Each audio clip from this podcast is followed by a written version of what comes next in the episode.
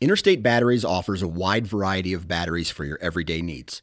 Stop into one of their thousands of retail locations and talk with a battery specialist about batteries for your truck, trail cameras, and even those weird batteries for your rangefinder. Interstate Batteries even offers cell phone repair in certain locations. For more information, visit interstatebatteries.com. Interstate Batteries, outrageously dependable.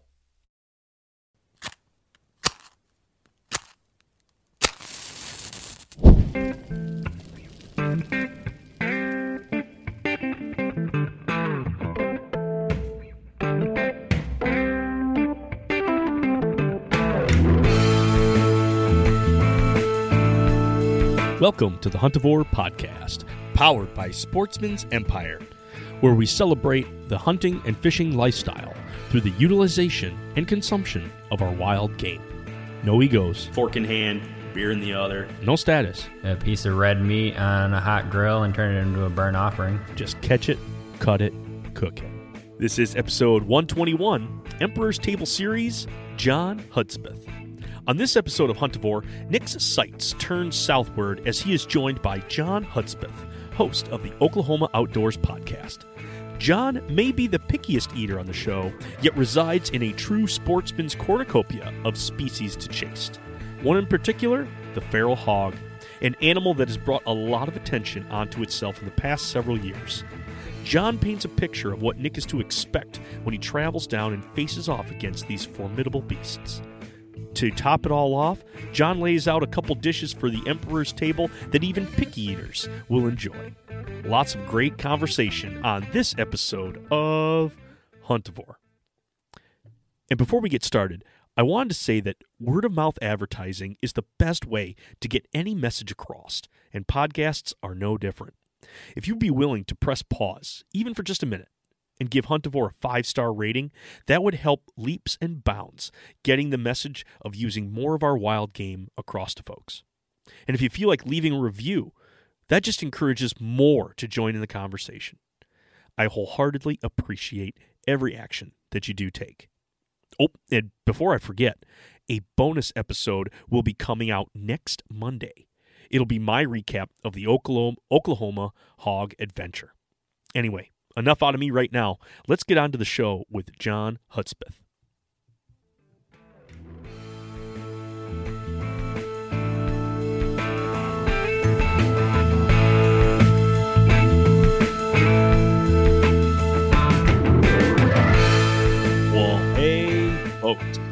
Beautiful evening here in Michigan. I tell you what, it's like spring has finally arrived. Um, I'm not sure when this is actually going to drop, but we just went through uh, the time change here. We are now into daylight spending time. We are spending time now with some sunshine and some uh, clear skies. So, man, I mean, it's it's still tough in the morning, uh, trying to get the kids up an hour before they're ready to get up. But at the same time, it's actually turning out way better because shoot, it's now daylight till seven, and man, are we loving it. But that's neither here nor there. I am joined tonight uh, by another fellow uh, Sportsmen's Empire podcaster. I am here with John Hudspeth of the Oklahoma Outdoors podcast. John, thank you so much for joining me this evening. Tell me, what is it like down in Oklahoma? Are you guys in shorts and t-shirts down there? Uh, just about. Actually, I, I, mean, I could make you really angry if I wanted to. Talking about the weather, uh, we had we had a cold front come through today, and it it only hit I think fifty eight today. Um, we've had a few we've had a few eighty degree days already, um, but down here, this is a like it, I mean, every year it's the same. It's always a weird time of year. You just never know what to expect when you step out the door in the morning. Um, like I think one day in uh, March we hit eighty six. Uh, which that's, I mean, a little above average. Uh, like I that's said, I think last night it, last night it got down to like 37 though, and so yeah, we're just, I mean, nothing like you guys up there, uh, but we're all over the place. hey, if you don't like the weather, wait five minutes. I've heard that phrase before, and it sounds like it's a bit Oh, the yeah. same down there. Well, Mhm, yeah, John, again, thanks for coming on tonight. Um, yeah, we wanted to have you on. I'm just doing the tour of the Sportsmen's Empire And one question that I've really enjoyed hearing from is as we're leading off, John, how did you find yourself into creating a podcast? Like hunting and fishing and being outdoors is already your thing.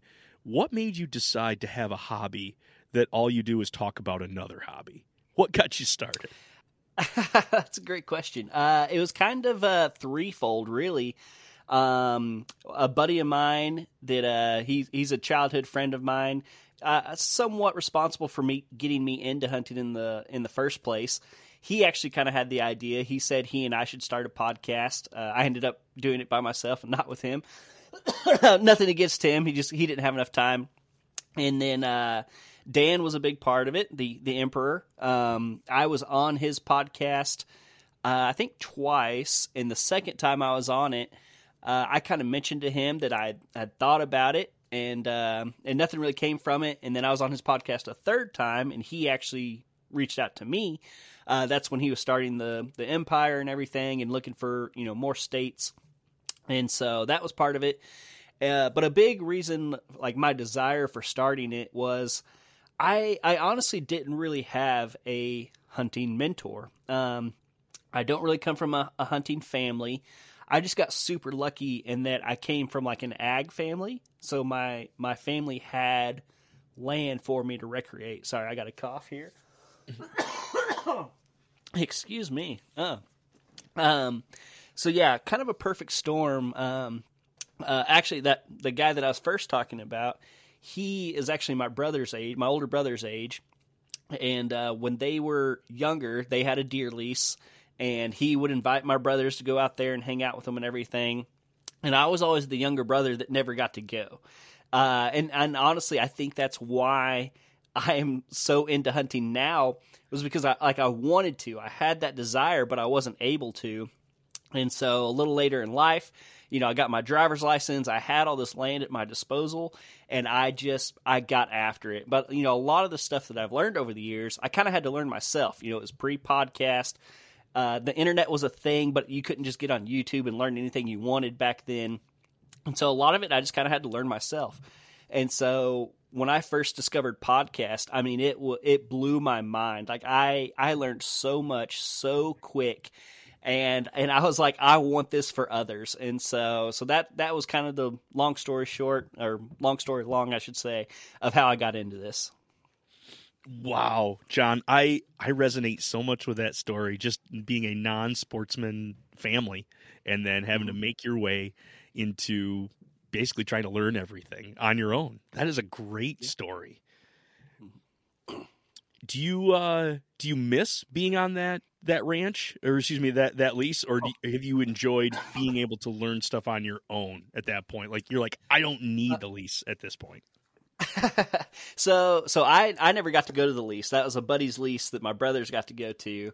Uh, I did, however. So growing up, my my grandpa, who's passed away now, he had a huge farm uh, on the Red River, which is the border between Oklahoma and Texas. And I, actually grew up in Texas. My dad's side is from Texas. Mom's side was from Oklahoma and he had I'll, I'll, he had twelve thousand acres um, on the Red River. I mean, some of the best deer hunting you could possibly imagine. Um, uh, they no longer, ha- you know, he passed away. They ended up selling it later on. Uh, and man, I would give anything to have that back because, you know, I got, I got, I had free reign of it. I had the whole thing to myself, but I just didn't know enough about hunting. And and growing up in more of that Texas culture, I thought how you deer hunted was you sat in a box blind over a feeder. Like that's all I knew. And being a high school student and from a non, you know, hunting family, I, I had like one homemade makeshift feeder. And so on 12,000 acres that I had access to, I was hunting about three, you know, and half the time I, half the time I couldn't afford the corn to put in it. You know, I'd put like one bag of corn in it and expect that to last for, you know, weeks at a time. And man, knowing what I know now and having broadened my horizon, I would give anything to have access to all that property Try that all over Mhm. again. Oh, so being from Texas, I, I do gotta I gotta poke the bear, and I gotta I Mhm. gotta ask your opinion. Chili, beans? Oh, no beans. No beans. I, No I, I knew where you were going already. No beans. Well, man, as a as a staunch bean user, I I mean, we'll just I'll, I'll hold back my judgment Mm. and we'll we'll continue Mhm. on because I don't know Yeah. a brother from the other side who uh who will hold the beans. That's fine with me as long as it's delicious. Uh, I'll I'll roll with it. All right. I, I, Well, I hey- will say this though. Uh, I think I have a few buddies that I'm going to send this to after we record it. I think it's very funny that I'm on a uh, cooking based podcast because you will not meet a pickier eater than I am. So we'll get into Oh that later. goodness. But uh, well, oh yeah, it's gonna be it's gonna be good. just a, a picky eater. Now, when you're like growing up, when you would go to Thanksgiving or you would go to a big family dinner, did you return? Did like did could things touch, or would you have like No. the Oh, no. spokes out of, of a wheel? Like, oh, these two things, I, and I can I can eat up to this line, and I dare not cross it. Is that To, to do you live your life this- with the uh the, the separated plate, the little the little sections that are there? To this day, my buddies joke that uh, when we go places together, they're going to bring like the little animal plates where like the face is the main dish and then like the ears are little individual sections. Yes, to this day, my buddies give me a hard time about that. You know it all it all mixes together in your stomach. You do you do realize Yeah. this. But that it's after your taste buds after that point. See, that's my argument. There you go. Fair enough. Fair enough. Mhm. Mhm. Oh, this is going to be fun, John. Um, Oh yeah. let's do a quick flyover of what Mm-hmm. your 2022 season was like here in the fall and even into the winter because I know yours extends Mm-hmm. um, later into into our season. Um, uh, but you don't just chase chase deer; you chase a lot of different species down there in Oklahoma. Mm-hmm. Tell me about what were some of like the big celebrations from this year? Was it a deer? Was it was it landing a big fish? And then how did you celebrate that? Was it was it with uh, a meal from that animal, or what was it? What was the first thing that you did with like uh, your venison or even your fish that really just got you excited about that whole adventure? Yeah, so I I honestly got extremely lucky this year. I had a little bit different uh, season. So I my wife and I had our first child in July, and so that changed things up a lot. Um, I had a decent amount of freedom in the spring and a little less freedom, you know, in the fall. Uh, and so um, I actually had a few spring adventures that were really cool. Um, uh, in Oklahoma, there's about three places the entire state that you can catch trout. Usually it's too warm down here. There's one spot where they have introduced them, and it's cold enough that they naturally, you know, uh, can breed and everything. And then there's two places where they introduce them. You know, in the wintertime, they stock them, and basically when it warms up, they all die pretty much. Um, so I did a little trout fishing, which was uh, different. And then um, my wife and I, as kind of a baby moon before the baby came, we went on a crappie fishing, a guided crappie fishing trip, which was awesome. And that is going to play into the meal part later. Uh, and then we also, with the same guide, uh, we took my dad, my brother, and brother in law uh, for Father's Day. We took my dad fishing with that same guide. Um, he's getting older. I, I think he's 68 now. Um, you know, getting some some arthritis and stuff. So he he loves being outside. He obviously like he he doesn't have many hobbies, but fishing is you know you could say one of his hobbies. So we went took him crappie fishing, and then I got to turkey hunt one day, and I got a turkey. Oh Um, man, that look at you, awesome. the Yep. one day Oh, yeah. singer. I love it. Uh huh. It was actually um, I had to work on Friday, and I had a wedding Saturday evening, and I was able to kill a turkey on my way to the wedding Saturday morning. Um, so that was super lucky. And then kind of transitioned into the fall. You know, summertime was kind of shut down. Uh, you know, pre baby and post baby and all that. Um, this fall, I hunted the least um, number. I had the least number of sits in the deer woods that I've had in several years. Um, but I was fortunate; I was still able to fill both my buck tags, which is awesome. Um, the famous, I don't know if your listeners, I'm sure you're aware of it. I also I tried to go to Colorado on an elk hunt. Um, I famously had yes. my truck stolen out of the hotel parking lot before the hunt. Um, still was able to go on the hunt, but did not get an elk. Um, but because of that, you know, because I knew that elk hunt was coming, that's part of the reason I get didn't get to do as much deer hunting uh, was because basically I was saving my brownie points, you know, for my wife. Um, and so I did a lot of like one day hunts instead of a full weekend, like that type of thing. Um, but like I said, was still fortunate and lucky. Killed two great bucks this year in Oklahoma. Um, did not get a buck in Texas. I only got to hunt Texas two or three days. Um, so yeah, overall, for the amount that I got to hunt with the baby and everything, extremely lucky. So so yeah, that that was my season in a nutshell. Um, you want me to go into the the celebratory meal? Yeah, I mean, shoot, the ups and downs of that Mm-hmm. that whole like to like. Yeah, to start out and be like, hey, this is like baby moon. Like, we're getting very excited. Your first child coming along. And it does. I mean, you talk about changing everything when it comes to, uh, you know, going from, yeah, basically just a, a husband to now being a husband and a father. I've done that mm. three times over. And yeah, like scraping together time is something I now fully understand. Mm-hmm. And so for you to be able to get out, even with a, with a little young one there, that's some great opportunities to be able to do, and then be successful with that, which has been good. You- the crappie sounds you- like a great time. You should have seen the guide's face when my wife walked up to the dock seven months pregnant.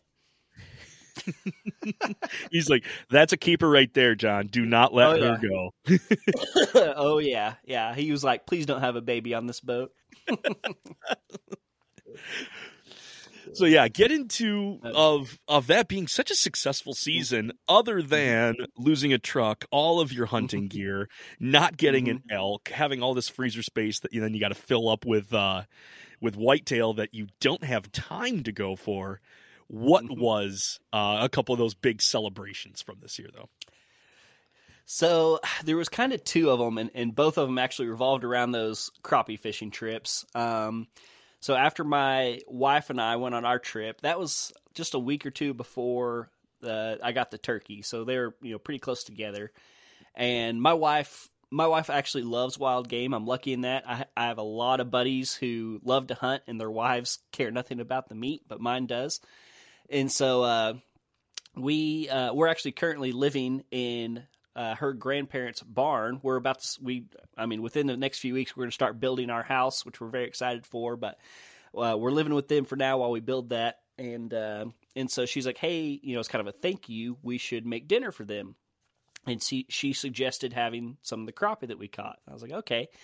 Um, and her family kind of you know not being a hunting family all of a sudden it you know me her and her grandparents turned into also her brother and, and sister-in-law and their kid you know and just all of a sudden it kind of grew uh more than we had enough for and so i was like hey like the only way we can make this happen is if i do turkey and the fish you know the crappie and so uh, a lot of these recipes are going to be very southern inspired, which I, I hope you're okay with. So, Oh, Um, absolutely, absolutely. so so years ago, um, a, a good buddy of mine, we actually did a hunt trade, and so we had some guys from Louisiana come up and go deer hunting with us, and then we went down and went alligator hunting with them. Um, and so when they came up, you know, they very southern hospitality type thing. Uh, they asked if asked us if there was like something that they wanted us to, or we wanted them to cook. And one of the things I said was frog legs. I'd never had frog legs. And so they brought up frog legs, and just in case we didn't like it, they also brought up a bunch of catfish, and they taught us how to cook it.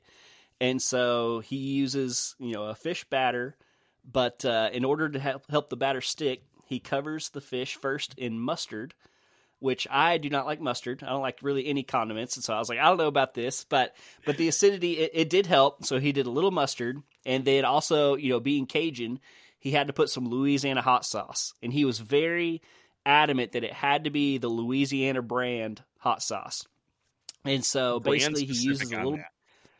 Oh yeah, and so he used the mustard and the hot sauce, and that was his his basically coating.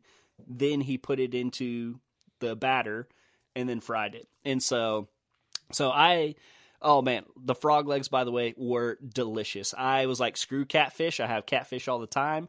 I ate my weight in frog legs. Um, so anyway, so I have I've since stolen that recipe, and that's how I always cook my catfish now. Um, but I, I, I have never done much crappie fishing. That's part of the reason we chose to go crappie fishing. Um, and so I was like, you know what? I'm going to use the same recipe. And then uh, we had the turkey too, and I was like, you know what? I'm just going to do the turkey that way also. And Yeah. so I had I had all my piles, and I, I usually do two batches. I do one with the hot sauce and one without for people who don't like the spice and, kids and stuff. Um, and so uh, yeah, rolled it, and put it the mustard on it, even though I hate mustard. Hot sauce. Um, use I used uh, fish batter on the fish, and then I used like a uh, chicken chicken fry batter on the chicken. Um, deep fried it because we love deep frying everything around here. Uh, made some homemade French fries that were also fried, obviously. And uh, yeah, I got to get my wife's family around, who again, none of them are hunters. Um, none of them to this day is, have ever killed an animal. They've done a little fishing, um, so that was that was really really cool to you know get to share that with them. They loved it. They really loved the turkey, which I was surprised. I thought they were going to like the fish more than the turkey, um, but they loved the turkey. I cut it up into smaller chunks so that you know when you fried it, it it was all nice and crisp. And uh, very similar story with the the other fishing trip we took my dad on. Um, same thing. We caught a bunch of crappie with the guide. Went back to their house. Uh, my brother's whole family came over, so we had their family, my dad, my mom, everybody there. Same recipe and everything because I already knew it was a winter.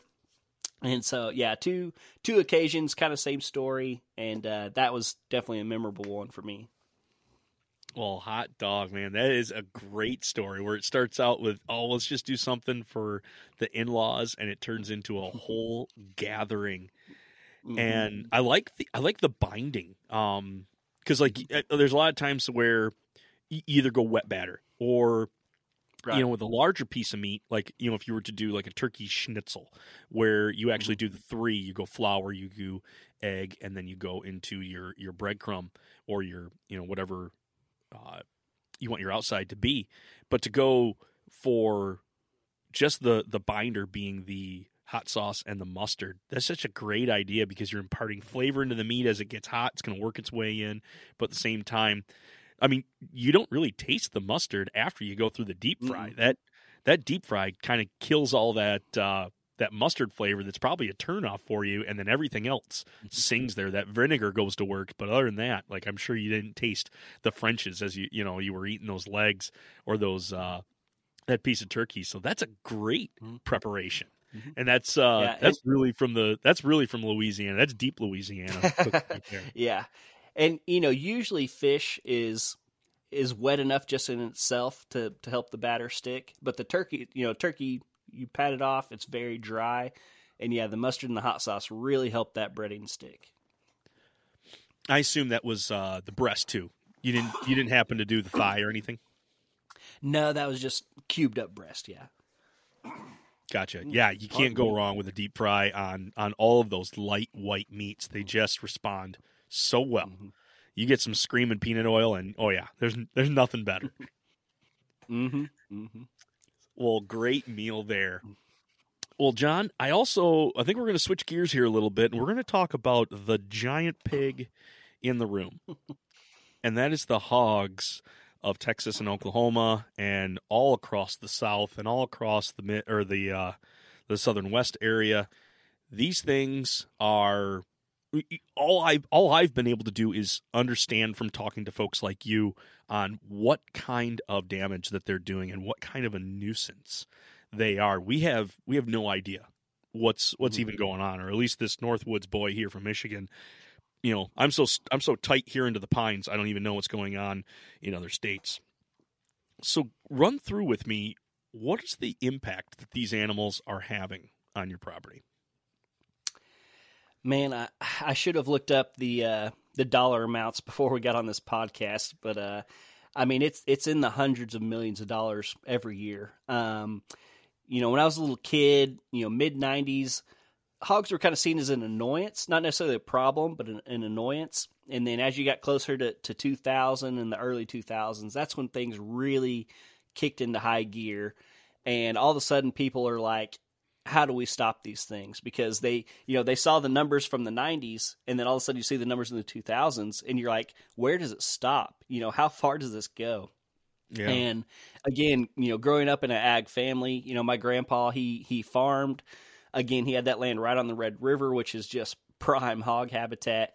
Um, they they would have like seventy acre fields completely torn up in one night from hogs. They'd plant corn, and corn was always the worst. They love corn, and I mean it.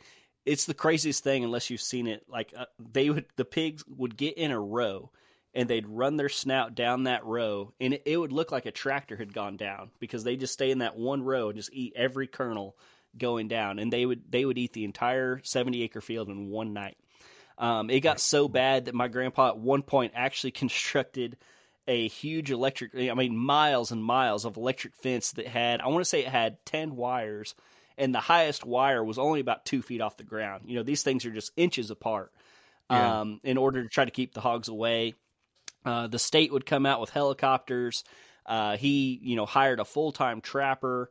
Um, this was before, uh, you know, thermal and night vision were so readily available. Uh, but you know, we he like that's that's what I would do in my spring break because I was usually around planting time. I'd go up there with some of my buddies. We'd have spotlights. Um, the farm manager would be out there. You know, we'd kind of split the place up into grids, and and we'd just be out there as late as we could stand with spotlights, looking for them, shooting them. You know, we'd shoot a bunch. They'd go to the other guy, and he'd shoot at them, and it was just kind of a big circle. Um, and then kind of more recently, you know, in our life, uh, my family were cattle ranchers. Um, I I was full time rancher up until about two years ago. No longer doing it, but my dad and brother still are. Um, and for us, it was our hay fields. Um, uh, we had some property also right along the Red River, uh, very lush ground, you know, and that's where we would cut all our hay to feed our cows. The hogs would get out there and just you know wallow and make, and so it was terrible. Like hay season, you know, you're you're cutting hay that's a couple feet high, so you can't really see the ground. You're driving the tractor, and then all of a sudden your head hits the cab of the tractor because you drive through a hog wall that's you know a foot and a half deep. Oh my Um, goodness. and and and they would tear up acres. You know, like we'd have to we'd have to go around like five to ten acres at a time because for some for whatever reason that like they pick a spot and like one night they'll hit that spot the next night they'll come to that same area you know move over a little bit and hit that spot and so you wind up with like craters all you know all over the place um and so you know we're there's like acres at a time that we can't cut hay off of which is obviously costing us money because to either replace or just hay that we don't get to feed our cows and so i mean it it's a huge huge problem Oh my goodness. I can't even begin like and that's that's on the egg side. Mhm. As a conservation side, as somebody who's probably in the natural resources department in Oklahoma, um you know, they come through these areas if they if they can wipe out a field, I'm sure they're going through all of your ground nesting birds like Mhm. wildfire. I'm sure that, you know, if it's small enough to chew on, they are sacking whatever that is and taking off with it. So now it's not Yeah. just shoot an ag thing. Now it's a whole ecosystem thing. hmm And you know, also you know, kind of on that deal, just just from like a hunting uh, aspect, you know, uh, like I cannot plant a corn food plot. You know, one of the most popular food plot seeds there is is corn. I I just don't even attempt it because you know if I'm trying to plant you know three acres of corn up against woods where deer would want to come out, you know, into that food plot. There's just no use because I know the hogs are going to tear it up. Um, we're we're a bait state, you know. We can have corn feeders and everything. Uh, the hogs they will take over a feeder, they'll knock it over. Uh, actually, this last weekend when I was filling up feeders for uh, something we're going to talk about here in a little bit, um, uh, I, one of my feeders had been knocked over, um, and so then uh, the only way to kind of fix that is you have to fence the feeders. They actually make they're called hog panels. They're about 32 inches tall, you know, kind of woven wire panels, big heavy metal. Um, but I mean, those now, especially now after COVID with the prices of everything going up, those run about eighteen dollars a piece. And for Oh a good sized pin, you need you need ten to twelve of them per feeder, you know, per location. Um, and so yeah, it's it's it's a huge annoyance. Um, if you've ever listened to the MeatEater podcast, one thing they always talk about with hogs is the the snap your fingers thing. I don't know if you've ever heard that, but they Yeah, anytime the they magic ha- wand and yeah, they could all be anytime they have somebody on, yeah, if, if you know if you could snap your fingers and all the hogs be gone, would you do it? And everybody's kind of like, ah, I don't know, dude. I'm I'm snapping. Like, get him out of here. he's waving the magic wand. Mhm. He's making Yeah. voodoo dolls that are in the shape of Yeah. Piglet, and he is just poking them. Get him Yeah. out of here. Mhm. Well, that's a yes, So- and that's a perspective. Again, like again, we don't we don't have that here in the north. Although I did hear that there was a Field and Stream article that was talking about pigs coming from Canada.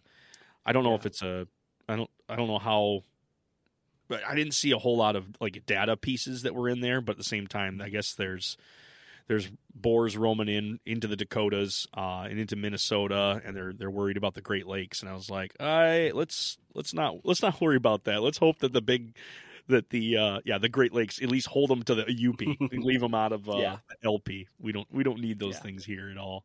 Mhm. But to Yeah. hear that and to know that yeah you've got a firm uh, stance on get rid of these things Mhm. is uh, yeah it's something I've just I'm completely novice to. Mhm. And uh, yeah, if I'm going to let the cat out of the bag, I'm going to have to get educated on all of this because hopefully, I'm thinking probably the time of the dropping of this episode, John, me and you are hanging out down on a property that you have in Oklahoma, and I'm going to try to help. Uh, by smoking some of these some of these hogs, I want to shoot some of these hogs with you on this trip. What what am I to what am I should I expect down there that I'm going to encounter? What is the what is the setup? What is the style that I'm going to be trying to chase after these hogs? Just explaining that, you know, if I got if I got a couple corn kernels in my pocket, I'm probably going to have one already sniffing my uh sniffing my pants. so first off, before we kind of get into the the hunting aspect, I want to make one kind of clear thing here. Um, you know, when you're when you're talking hunting, you know, if if I'm a deer hunter, if I shoot a deer and it runs off and I just leave it, I'm kind of considered scum of the earth. Like I would never do that, and that's generally accepted. Like you don't do that. If I shoot a hog, it runs off, and I leave it, I'm considered a hero. You know, we're we're not ta- we're talking eradication here. Like that is the point. Like we are trying to get rid of these things at whatever cost necessary. Um, it's a uh, to to you know people from up north that may sound kind of a foreign concept because uh, you know even down here with most game animals that's just not a thing um, but when it comes to hogs it it really is just get rid of them if possible um, and so I, I just want to as we get into this i kind of want to make that clear as we talk about these different methods and things that we're about to be doing so um, Sounds So, good. this is as much as it's like we're these are big animals. We can Mm-hmm. Categorize them as far as the love for these animals is almost rodent aspect. it, it, we are it really is i mean they're, we are they're bending varmints, and yes. shaking rules just to. I shouldn't say we are bending and shaking rules. We are bending and shaking they're perceived ethics. Uh, Yes, just to get exactly. There there aren't there are no rules if that tells you anything. And yeah, ethics. I'm not going to say necessarily take a back seat, but are different. Um, so uh, so first off, hogs typically are mostly nocturnal. Um, uh, whitetails, I believe the term is crepuscular. They move more morning and evening, you know, low light conditions.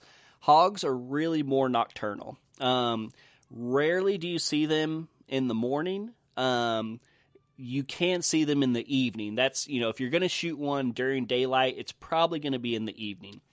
And so, most likely, kind of the average day um, that we'll have is kind of take it easy in the morning, you know, hang out midday. And uh, I've already got a few uh, feeders, bait locations, basically set up. Um, and so, typically, we'll go out early afternoon. We'll be in an enclosed blind, most likely. Um, we'll have a feeder in front of us, um, anywhere from 20 to 80 yards. I try to keep it fairly close, um, you know, just for ease of everything. Um, weapon choice, uh, we can get into that in just a second. Um, there, there's a lot, um, but so. so so just starting with the setup. So again, you know, enclosed blind. Um, hogs, their main weapon is their nose. Um, I believe they actually supposedly can smell better than a whitetail. Um, their vision not so great. their hearing's kind of so-so. I mean, kind of average. They can hear you, but you don't have to necessarily worry about it too much. Their main thing is their nose, um, and so you know we'll pick locations kind of based on wind direction. I know the dominant winds down here, so most of my locations are set up for that anyway. And uh, so I, I mentioned um, earlier that you know all my feeders are fenced off from the hogs on purpose. Um, so basically, this last weekend I went up, I filled the feeders, and I opened that pen. So I am I am inviting the hogs in for this Letting for this occasion only. In. Yes.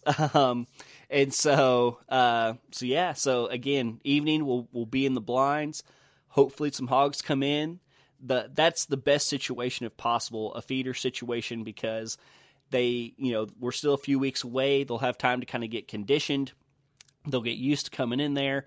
A pig is very smart. You know, if you even if you watch like the Discovery Channel or something, you know, domesticated pigs, wild pigs, they're they're kind of problem solvers, and Absolutely. those those pigs will learn what time that feeder goes off. And I mean, it, it's like a dinner bell. It goes off, and a lot of times within a few minutes, you hear them coming. Um, and so again, the advantage to a feeder, they're there, they're relaxed, they're situated. You can be a little bit more selective. You can get a good shot opportunity. Again, we'll talk about that in, in a little bit. Um, and you can kind of take your time.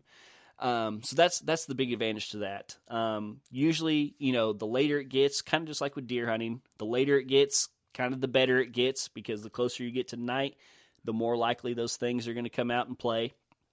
Um, depending on how many guys end up coming down, we are going to have some some thermal. Um, and so I, I'll be running cameras on these feeders. You know, if the pigs are coming a little bit after dark, we may hang out in the blinds a little bit even after dark. Use the thermal. Um, if not, usually what I like to do is once it gets dark, we take a little break. We go, you know, get some dinner. Um, you know, hang out a little bit, let things calm down, and then at night we're going to do some night hunting. We're going to do some thermal. Um, and the way I go about it is I, I try to go complete darkness. Um, so the thermal that I have, it actually clips on and off the gun. And so I black out my truck. I make it to where when you open the door, the lights don't come on. I know our property well enough that I can usually drive without the headlights, you know, depending on the moonlight. Um, you know, if I need to, I'll use the thermal. And so you, you just you drive around, you scan.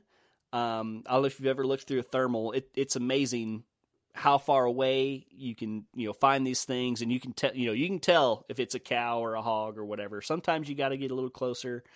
Um, but basically, once we once we find a group, if we can drive a little closer, great. If not, we hop out, we walk, and basically you just get the wind in your favor and you just walk straight at them. Um, and uh, and ho- hogs don't really have any natural predators. You know, a human is the closest thing they have to a natural predator. So you can get pretty darn close to these things. They're not i- as long as it's dark.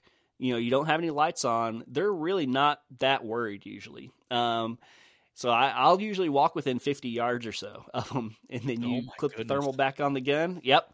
Um, you have to, you know, we'll do some walkthroughs. If you have more than one gun, obviously it, it, you have to be very careful. Typically, our process, I don't think I've ever gone with more than four guns. I really don't like to go with more than three. Just the more guys you have, or more people you have, you know, the, the more dangerous it gets. But typically, you you form a line. You know, you get five or ten feet apart, and you do the old one, two, three. So you get some time, you get everybody set up. I, I carry it. I have a tripod that you can, you know, stand up. Um, you know, you count down, you count one, two, three, and you lay into them. And again, I always go over kind of rules of engagement before we get out there. But you know, if if the hogs are running right, you know, the guy on the right keeps shooting. If the the hogs run left, the guy on the left. Um, you know, eventually, you know, if the hogs run right and you're the guy on the left, you kind of just get the short end of the stick. You get a few shots, but then obviously you don't want to swing into. And the big thing, again, it you know, it's all dark, and so the big thing I tell people is you have to stay put.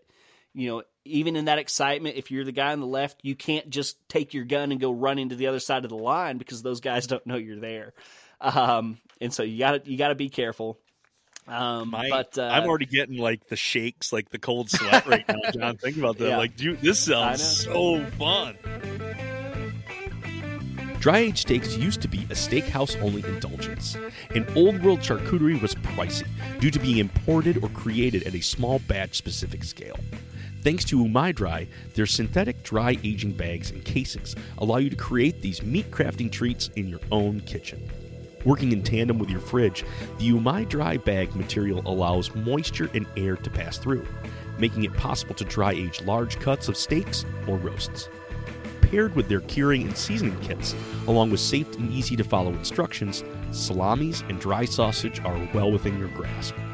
Use the link in the show notes and sign up for the newsletter to receive 10% off your order.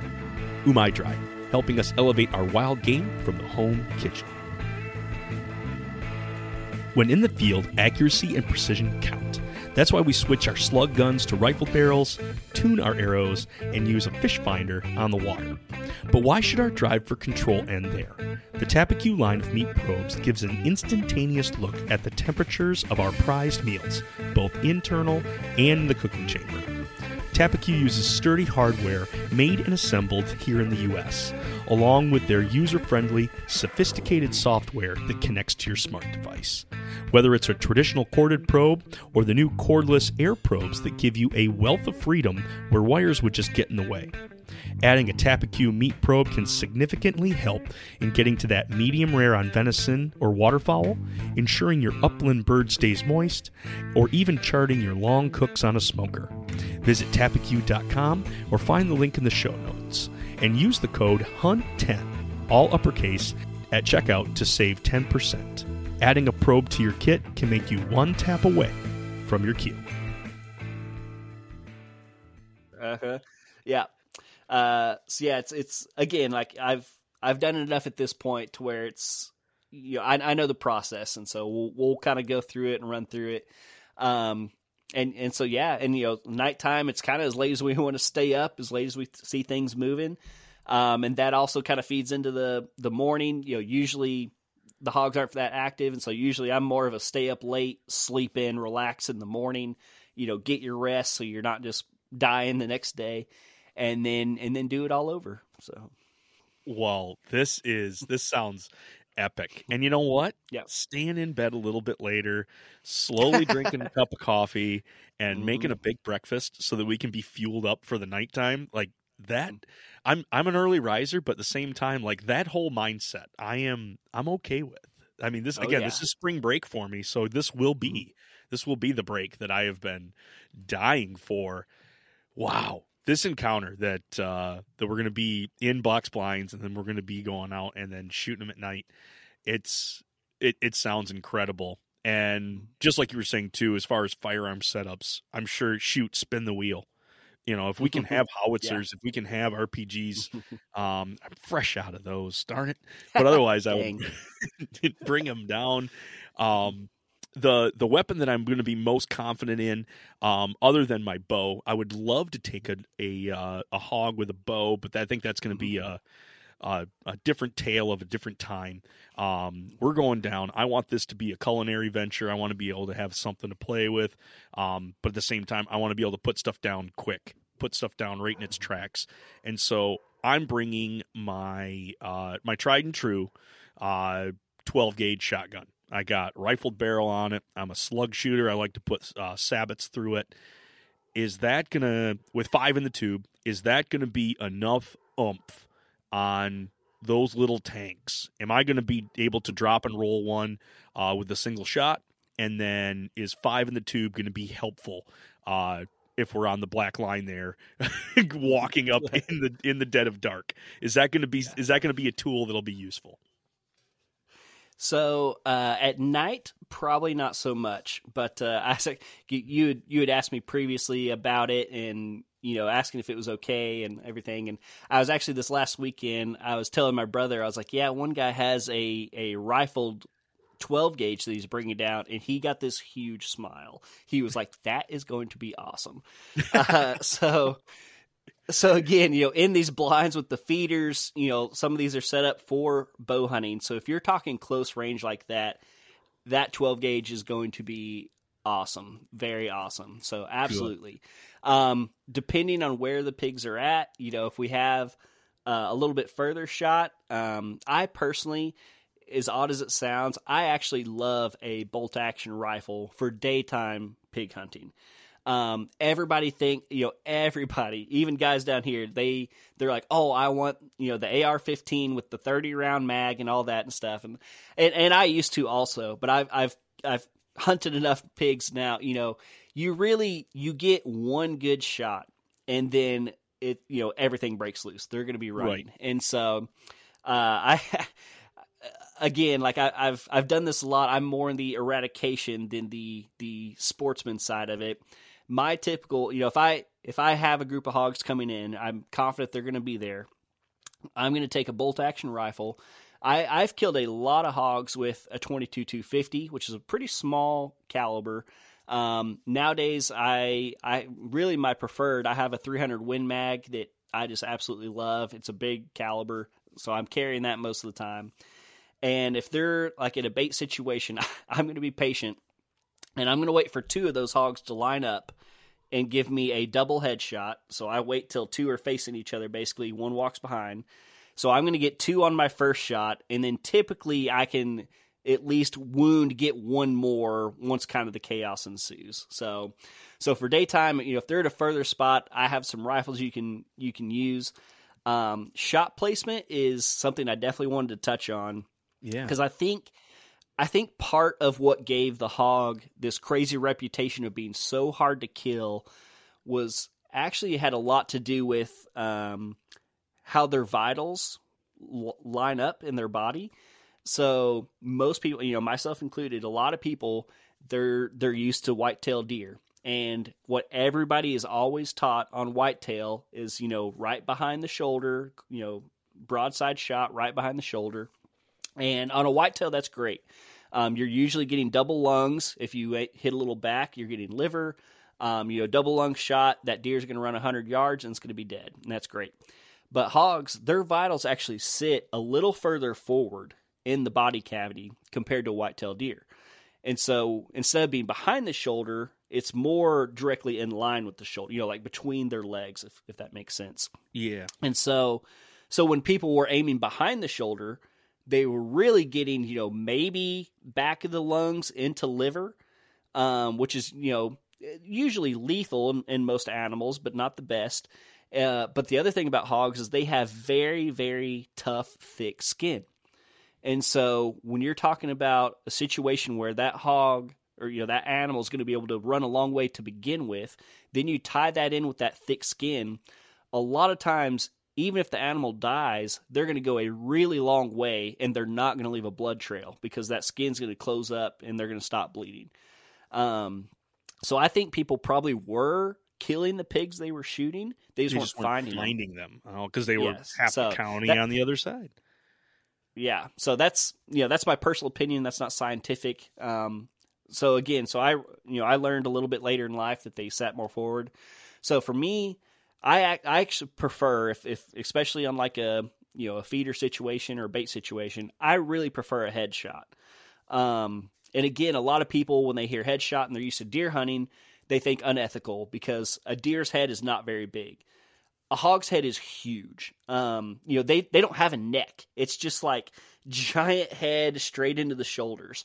Um, and so if you, you know, I aim below the ear, and you really have a pretty big, um, you know, mess up area, whatever you want to call it. You know, big area to where if you're off a couple inches each direction, it's still going to be a lethal shot aiming at that head. So I really prefer a head shot. If I have somebody who's maybe not used to, you know, shooting as much, guns, you know, never hunted before, that type of thing, then I'm going to tell them, you know, look at that front leg and go straight up center mass. Um, don't go behind the shoulder, just go right through it. Um, and again, you know, I don't know how familiar you are with with hog anatomy or rumors or whatever. When I was a kid, you always heard about like the iron plate. Like, you know, hogs behind their shoulder, they have this big it's it's really cartilage. Um, but they have a real thick piece of cartilage that covers their shoulder.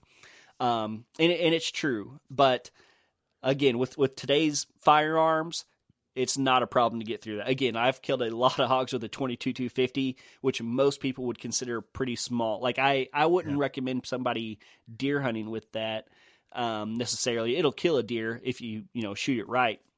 Um, but for you know a 243 is great for hogs. 270 great. 30 out 6 great. 270 great. Whatever. Um, again I, I just i have a th- 300 win mag that i really love. That's usually what i shoot and i hate tracking and so that that does the job right there well good we're on the same page that we don't like tracking yes you bring the high Yes. velocity Mhm. and i'll just bring the haymaker uh with Oh, the, uh, the 12 gauge and you, when you were Mhm. talking to like you wait for two hogs to line up i i was kind of talking with a buddy and i was like at at one if we get an opportunity to sit and we're in the box blind and they line up like if i can go like let's say i get three shots off and i end up going Mhm. four for three like to get two two in one shot that would be mm-hmm. that would be such a trip and that would be so cool so Yeah. i'm glad to know Yeah. that shoot that is possible that in fact that's the Mhm. that's the john setup he says i wait for him to line up so i can take two with one that's that's true Yep. sustainability if we're going to try to take this Oh, out yeah. you're really maximizing the shot that's incredible hmm Yeah, and and I mentioned uh, still on the weapons topic. You know, I mentioned in daytime I love a bolt action rifle. At night, when you switch to the thermal, I, that's when I, I do like an AR at night. Um, because in that situation, a lot of times you're you're you're having a group of pigs that are way out in the open. You know, like we're we're in cattle country here. It's not even it's not even farms. It's cattle country. Um, the county we're in is one of the top cattle producing states or counties in the entire country. So it's a lot of wide open fields. That's when you want the AR. And at night, you know, they they can't hide, you know, and so you get them in a wide open field, you're getting close and you're able to keep shooting for a long time because as they're running away, a lot of times, you know, they're not making it to the woods anytime soon. And so you just kind of keep plinking and keep plinking. Again, you're not uh, like honestly, you're not super worried about wounding. You know, I would never. I, I you know, I we don't do deer drives down here. I would never dream of taking a shot at a full running whitetail. Uh, but hogs, it's like, hey, just do it. You know, like you'll you'll go. Yeah, like you know, if hey, if you slow them down, great. We'll drive up there and finish them off. All right. Well, this is uh yeah, this is going to be somewhere where I will definitely be novice. I will be Mhm. absorbing as much information as I can. Um not to say that I'm going to have full expert on this second portion. Um but again, I am I've been putting my research in. I've been putting my uh my due diligence. Now when you know, knock on wood, we get some of these these hogs down in good clean shape that we're able to get a couple of uh the headshots where we're we're taking it right behind. I think you had mentioned earlier in a in a talk that we were doing um just under the ear. That was a that was a Mhm. sweet spot to put it. We put a couple there. We dropped these hogs right there.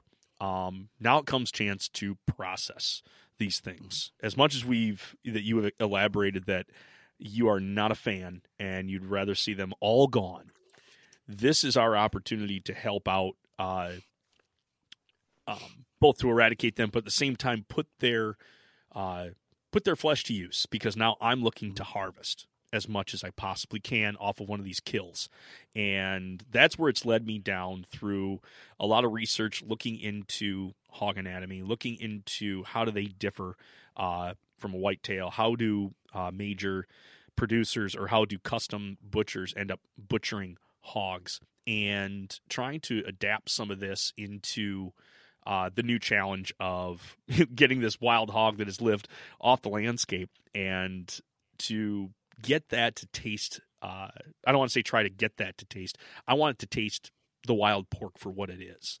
And John, you've even talked about that you've had uh, the opportunity to enjoy the wild pork, and you even said you're a you're a picky eater.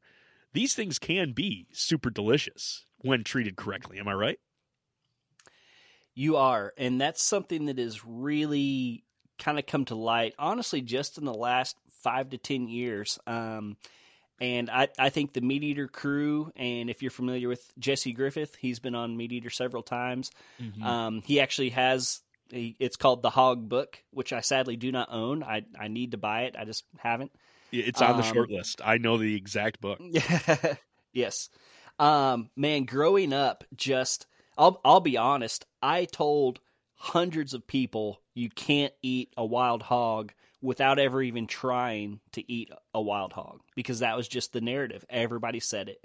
Um, it was a little bit more popular down south, you know, way south Texas. You get more of the Hispanic influence. You know, you put enough chilies and jalapenos in there with it, it's going to taste good.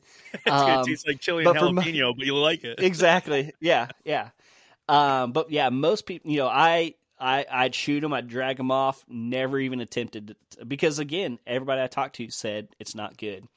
Um, I really have my brother to thank, uh, my older brother, who's not as not near as big a hunter as I am. He hunts some, but uh, it, actually even him, it was really his buddies. Um, kind of two things led to our discovery of it. Um, one, he he's he was in the army and he had some army buddies down, and one of them had never hunted before. Um, and so he took him to my grandpa's place. They shot a hog, and this guy was just you know again new to hunting. He was like, "Hey, like I want to eat it. Like I killed this thing. I've never killed anything. I want to eat it." Um, so my brother cut out, uh, I believe, the back straps and brought it home to my mom. Who my mom is a fantastic cook, um, and she knows a lot about it. Um, she tried grilling it, um, and it was not good. You know, super tough. Um, and then I think she might have even tried half of it in the crock pot, and it didn't turn out so good. Um, and so that just again, like that, just re upped our thought. Like, okay, well, they're no good. Um, years later, uh, so my brother went to uh, college at the Citadel Military School in South Carolina, and then he met some guys in the army who were from like Georgia, I think. And there, they they eat hogs all the time. They they do the pit, they hang them and everything. And he had all these buddies like, hey, like if you smoke hog, it's really good. And so he was home uh, for a holiday one time. I just so happened to shoot. Actually, I remember now. It was Thanksgiving because we had Thanksgiving at my parents' house. Um, I just so happened to shoot a hog, and my parents had an old smoker, an old brick smoker in the back uh, yard. the old that we tried and probably- Brinkmanns. I love it. yes. So we had probably never even used this thing. Um, and so we we didn't try very hard. We just wanted to try. So we skinned it, cleaned it. Um, I I don't think we even seasoned it. We just threw the whole thing on this smoker. You know, halfway we we rolled it over. Um, you know, it got done. We we checked it. You know, the temperature, make sure it was cooked thoroughly. We cut it up, and then we put barbecue sauce on it. And we all ate it, and we're like, man, like you know this is okay you know this is this is actually pretty good and uh and then you know, it was about that time you know like i said the MeatEater thing kind of started getting popular and we kind of learned like hey it is possible to make this good and so uh a few years ago actually it was mother's day another holiday we again just so happened to, to shoot a hog my brother decides he's going to smoke a ham for mother's day um you know how how romantic for your mom Oh yeah. uh, I'm gonna go so- kill this animal for you, mom. yeah. yep. And so he he cut off, and it was a it was a bigger boar too, which again that's what you always hear is a no no. They say you always want the small sow. Cut this back ham off. Actually took his time, you know, did it right, took care of it, got it and you know cooled off and everything, seasoned it, smoked it, and man, it it was it was delicious. Um, again, even after that experience, I haven't eaten much hog. Um, it's it's a hassle. If I if I'm being completely honest with you, just you know, so you're prepared, it's a hassle. Um, man, their skin is is like it's tough. Uh, Yeah. they're big, they're hard to handle, they're smelly. Um, you know, like uh, hog is one of the few animals. Like if I'm dragging one off, I actually put gloves on. Uh, you know, deer, I never mess with gloves. I usually put some work gloves on if I'm dragging dragging a hog off. Um, but all that to say, I I'm very actually I'm very excited for you to come down because you have asked, uh, also inspired me. Like I I need to be better at this. I need to learn this, and so I'm very excited to learn together. Well, good, good. I'm gonna lay out three things that I am, Mm-hmm. I am so like gung ho for. Like my big motivation right now is my gut is leading me. My literal like stomach is leading me on this quest. Um, I am, yeah, I feel like a buzzard or like a a, a raccoon. Like I've just like Mhm. any and every opportunity I'm gonna take. Like this is gonna Mm-hmm. be something I'm gonna be a part of. And so now that we're gonna be chasing hog and knowing that it's going to be a challenge. I think it, I think that's the other part too is like I am I'm getting into some uncharted territory here. At least I know there are some like you know, we talked about Jesse Griffith and he's got a whole book dedicated to it. And you know, if I had that at my side, if I had that at my disposal, which I should have that here soon, hopefully, um, be able to to break that down, but to be able to face this head on, I've got three real things that I want to do. And the first one is I want to see if we can't uh, keep the skin on the hog. And the reason I'm saying that is is because these deer are created differently, and this is my research. Deer are created differently than than pigs, believe it or not. When you take the hide off of a deer, the skin and hair will come away, and in fact, the fat will stay. Given you know how hard you know where your where your knife nicks are at, you know if you pull hard enough, that that fat is going to harden up and is going to stay on the animal. It's attached to the animal. Versus hog fat will come away with the skin. So if you grab and you pull, it's all going to come off together. And yes, these aren't necessarily uh, fed on the highest quality grain. There, it's going to have a funk. It's going to have a skunk to it. But at the same time, pork fat is an amazing culinary tool that it can take uh, many different flavors that you apply to it, be it smoke, be it a marinade, be it whatever, without a whole lot of heat. That is going to render out and it's going to give you a glorious bit of oil in that pan, or it's just going to be able to moisten up whatever cut that's on there. And so to use it as a tool, hopefully it's going to be one of those that it's palatable.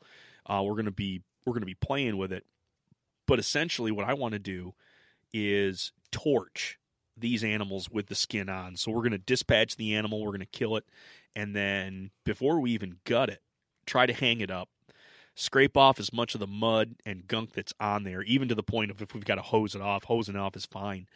But we're going to then take a yard torch. I'm going to bring a 30 pound uh, propane tank down with me from Michigan, and we're going to put this sucker to work. And what you essentially do is singe the hair, do a first scraping of all the singed hair. Then you turn up your BTUs and then you really put the heat onto it and you're taking the hair all the way down to the skin itself. Uh, so now that it's at the skin level and you're actually bubbling out that outside layer. And then you do a second scraping. At that point, it's going to look like an animal that you literally just put into an inferno real quick. but what I'm finding is like I thought this was just a couple like rednecks getting you know starting to get use their ingenuity and, and do this but this is a practice second to scalding. Like this is a traditional method used in eastern europe. In fact they would use dry straw. So when they would slaughter the far- the the pig on the farm they would take dry straw put that down put the pig in there torch it off, and then throw a whole bunch more st- straw on top. Essentially, doing what we're doing, but with a propane torch. And then they come by and they scrape it.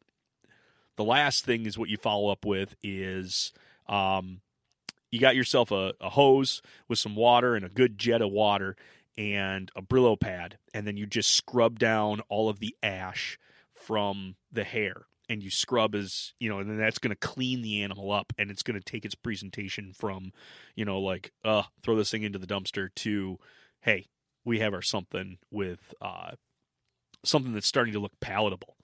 Um so that's the direction that's the the first challenge that I think uh, I'm going to take you on, John. Again, is it something I've I've done? Nope. I'm going to be just just as fresh as you doing it, but I think we're going to be able to get a some better transport out of this meat. I think it's going to last better in the cooler because if I put that ice directly onto the skin, I'm not worried about it uh, damaging the flesh at all at that point. Um, plus, at that point, just I mean, cracklins, wild pork mm-hmm. Is that a is that a thing that has been attempted? And if it isn't, let us be the first to give it a shot. Um, second is I do know like the belly can be super thin. Um, as far as that's going to be, uh, you know, the true bacon winner of this whole thing. Like domestic pork has a ton of fat and ribbons in there, and I've heard that as far as as belly goes, you know, it's good to be it's good to use that in some fashion, but you're not going to get necessarily your thick slab of bacon that you're looking for. Um, so I have a couple approaches. I want to do one where instead of where I take the you know we're going to make bacon, but instead of keeping it as a slab, to actually roll it like uh, European or like um, Italian pancetta. And if we roll it, I'm going to end up with more of a pinwheel on there. So we do the curing process, we smoke it, I keep it wrapped up in this fashion, I let it set, and then instead of basically cutting off a uh, a strip of bacon, I'm hoping that I can cut off a round of bacon. So it's like a little pinwheel, and then that is what I'll fry in the pan. But anyway, that's that's the second venture that I wanted to try to do. And then last um, is in the neck. They have uh, a muscle that runs up in there, kind of like um, a, a, neck fillet off of uh, a lamb. I think they call it uh, capicola. They've got a name for it, but anyway, I've heard really good um, stories of of capicola being uh, dry brined and then cured and then that creates just an amazing charcuterie second to like prosciutto we're talking though at that point and um, i've been toying with some long aging of venison. And so now like getting after some pork i'm like this might be the next thing to play with. So those are the three things john that i am just dying to try out. Um, on top of you know every part we're gonna we're gonna get after the backstrap. We're gonna get into the shoulder and the uh, the hind and doing a ham and and all this stuff. But i'm hoping to to bring down a couple tools and arm you uh, with uh, some new artillery for the post kill so as we're putting things yeah uh, you know, taking things out of the field. Hey, maybe we can take a portion and at least get it into the freezer. Does this sound like a venture that you'd be excited to be on, John? Absolutely, actually. And you know, I, I, talk about being a picky eater. Meat, when it comes to meat, hey, I'm all about it. So that's one good thing. Uh, I, I have I have two thoughts as you were talking there. One, you and my brother are going to become best friends because he is the he is the exact opposite of me. You could cut off a slice of the tail, dip it in blood, and say, "Hey, try this," and he's gonna try it. So he he's he's your uh yeah he's your uh your edible whatever you want to try it. The guy who's gonna try anything. Oh, um, good. But the other the other thing, the little bit more serious topic that I thought of is, I think you might be a little bit pleasantly surprised with the fat content on these hogs because I think, as you're talking about, a lot of the, and again, what I always heard growing up is that hogs, you know, wild hogs don't have the fat content. They, you know, nothing like a domestic or anything like that. Um, and I think where a lot of that came from, because where kind of the wild hog thing started, again, South Texas, it's a much drier climate. They're eating snails and, you know, who knows what else they're they have a much different diet here. You know, we have a, we're in a much more lush area, and uh, and honestly, add to the fact these hogs that we're going to be hunting, they are currently right now eating our cattle's grain um, because you know we go out, we feed the cattle, the cattle eat some, and at night, and that's why that's why we have so many hogs at this moment is because it's winter time.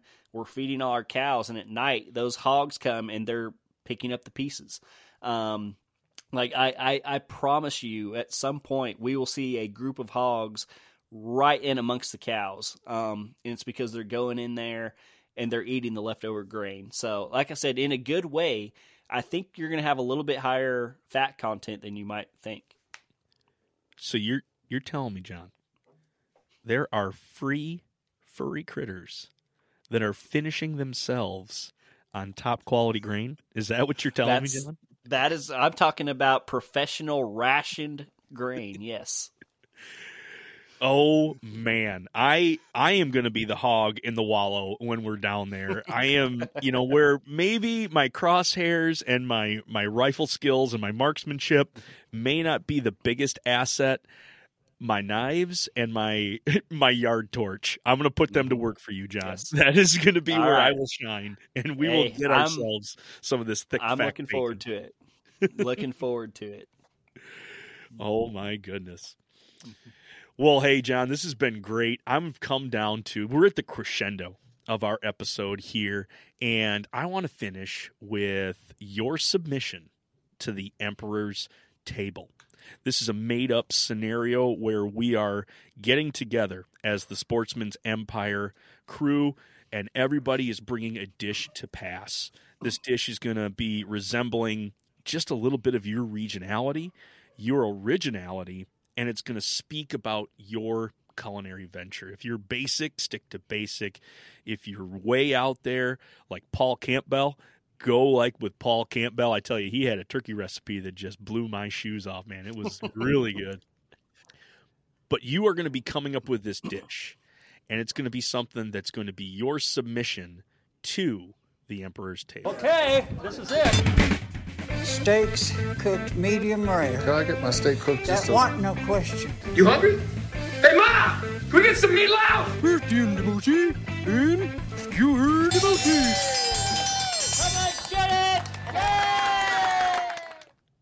So, John, what is your submission to the table? All right. Uh, kind of, I don't know. I guess somewhat uh, it, similar to earlier, uh, and hopefully this one isn't overdone. But I'm going to be doing chicken fried backstrap, or really any deer meat. This works with any deer meat. Doesn't have to be backstrap. Uh, this is my mother's recipe, and this is also how she makes her chicken fried steak. And um, so growing up, my mom's chicken fried steak was famous. Again, my mom, fantastic cook. I I am her shame. I mean, I I I feel so bad um, that I am a picky eater because it is not her fault. Um, and uh, her chicken fried steak was so good, in fact, that one of my brother's friends was arguing. He's like, "No, my mom's is the best." And so my mom cooked it one night. He came over, and in front of everyone, he was like, "Okay, your mom's is better." So, so she does deer fried steak the same way. My wife now does it this way. I do it this way. And so here we go. So, very big key is you want to have tenderized meat. Um, again, whether it's backstrap, off the ham, whatever, you want that meat to be tenderized. Even if you're just pounding it with a hammer on the counter, it's got to be tenderized. And then you're going to have your egg wash, which is just egg and milk, and then you're going to have your uh, your batter. Now, for batter, she does not do a store bought batter.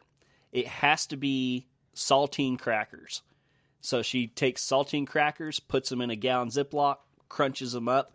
Um, if you use other, she's experimented with other crackers, and uh, my dad and my brothers and sisters and I, we said no, it's got to be the saltines. So, so you have your saltine crackers, your egg wash, and your meat. they, has she tried the Ritz and she turned the Ritz She- down? she actually has tried Ritz. Ritz were okay. Um, one time in particular, I think they were sold out. It was like after an ice storm or something, and she bought some kind of like Japanese cracker, and man, like without knowing, my dad like took one bite and he was like, "What is this?" and, uh, and yeah, I mean it, that that big of a difference. So so yeah, saltines. Uh, Saltine straight up. Stick to it. Good. Yes, yes. Um, and then what she claims is her famed, or uh, what makes her so good, is you actually season all three, and so you season the meat, you season the egg wash, and you season the batter, the, the breadcrumbs. You know after they're smushed up. So you got your seasoned meat. You do the double dip into the egg wash. Uh, so it's egg wash, batter, egg wash, batter, and then fry it. Um, again, super simple. Um, but I'm telling you, it will make you. I don't know. It'll make you do something stupid that you wouldn't normally do. Um, so super simple. Uh, again, I'm picky. I don't do anything too crazy. About as crazy as I get is uh, I wrap bacon around my tenderloins when I cook it and put throw it on the Traeger. So so yes, that if I was going to bring some some kind of wild game dish, that would probably be that or the crappie that I talked about earlier. Both both equally good. Gotcha, gotcha. No, the chicken fried is always. I mean, that is when you're in the mood for it. Like there are times where I come home and it's like I I need a shallow fry. I need the triple dunk, whether it's because I, I usually end up going the flour, uh, the egg and then into whatever cracker or panko or whatever that is. It's been a while since I've done saltine. Maybe I've gotten away from the true ways, John. I need to go back to saltines. But man, something about being able to get that outside crunch and then to get into the chewy meat, not too chewy, because again,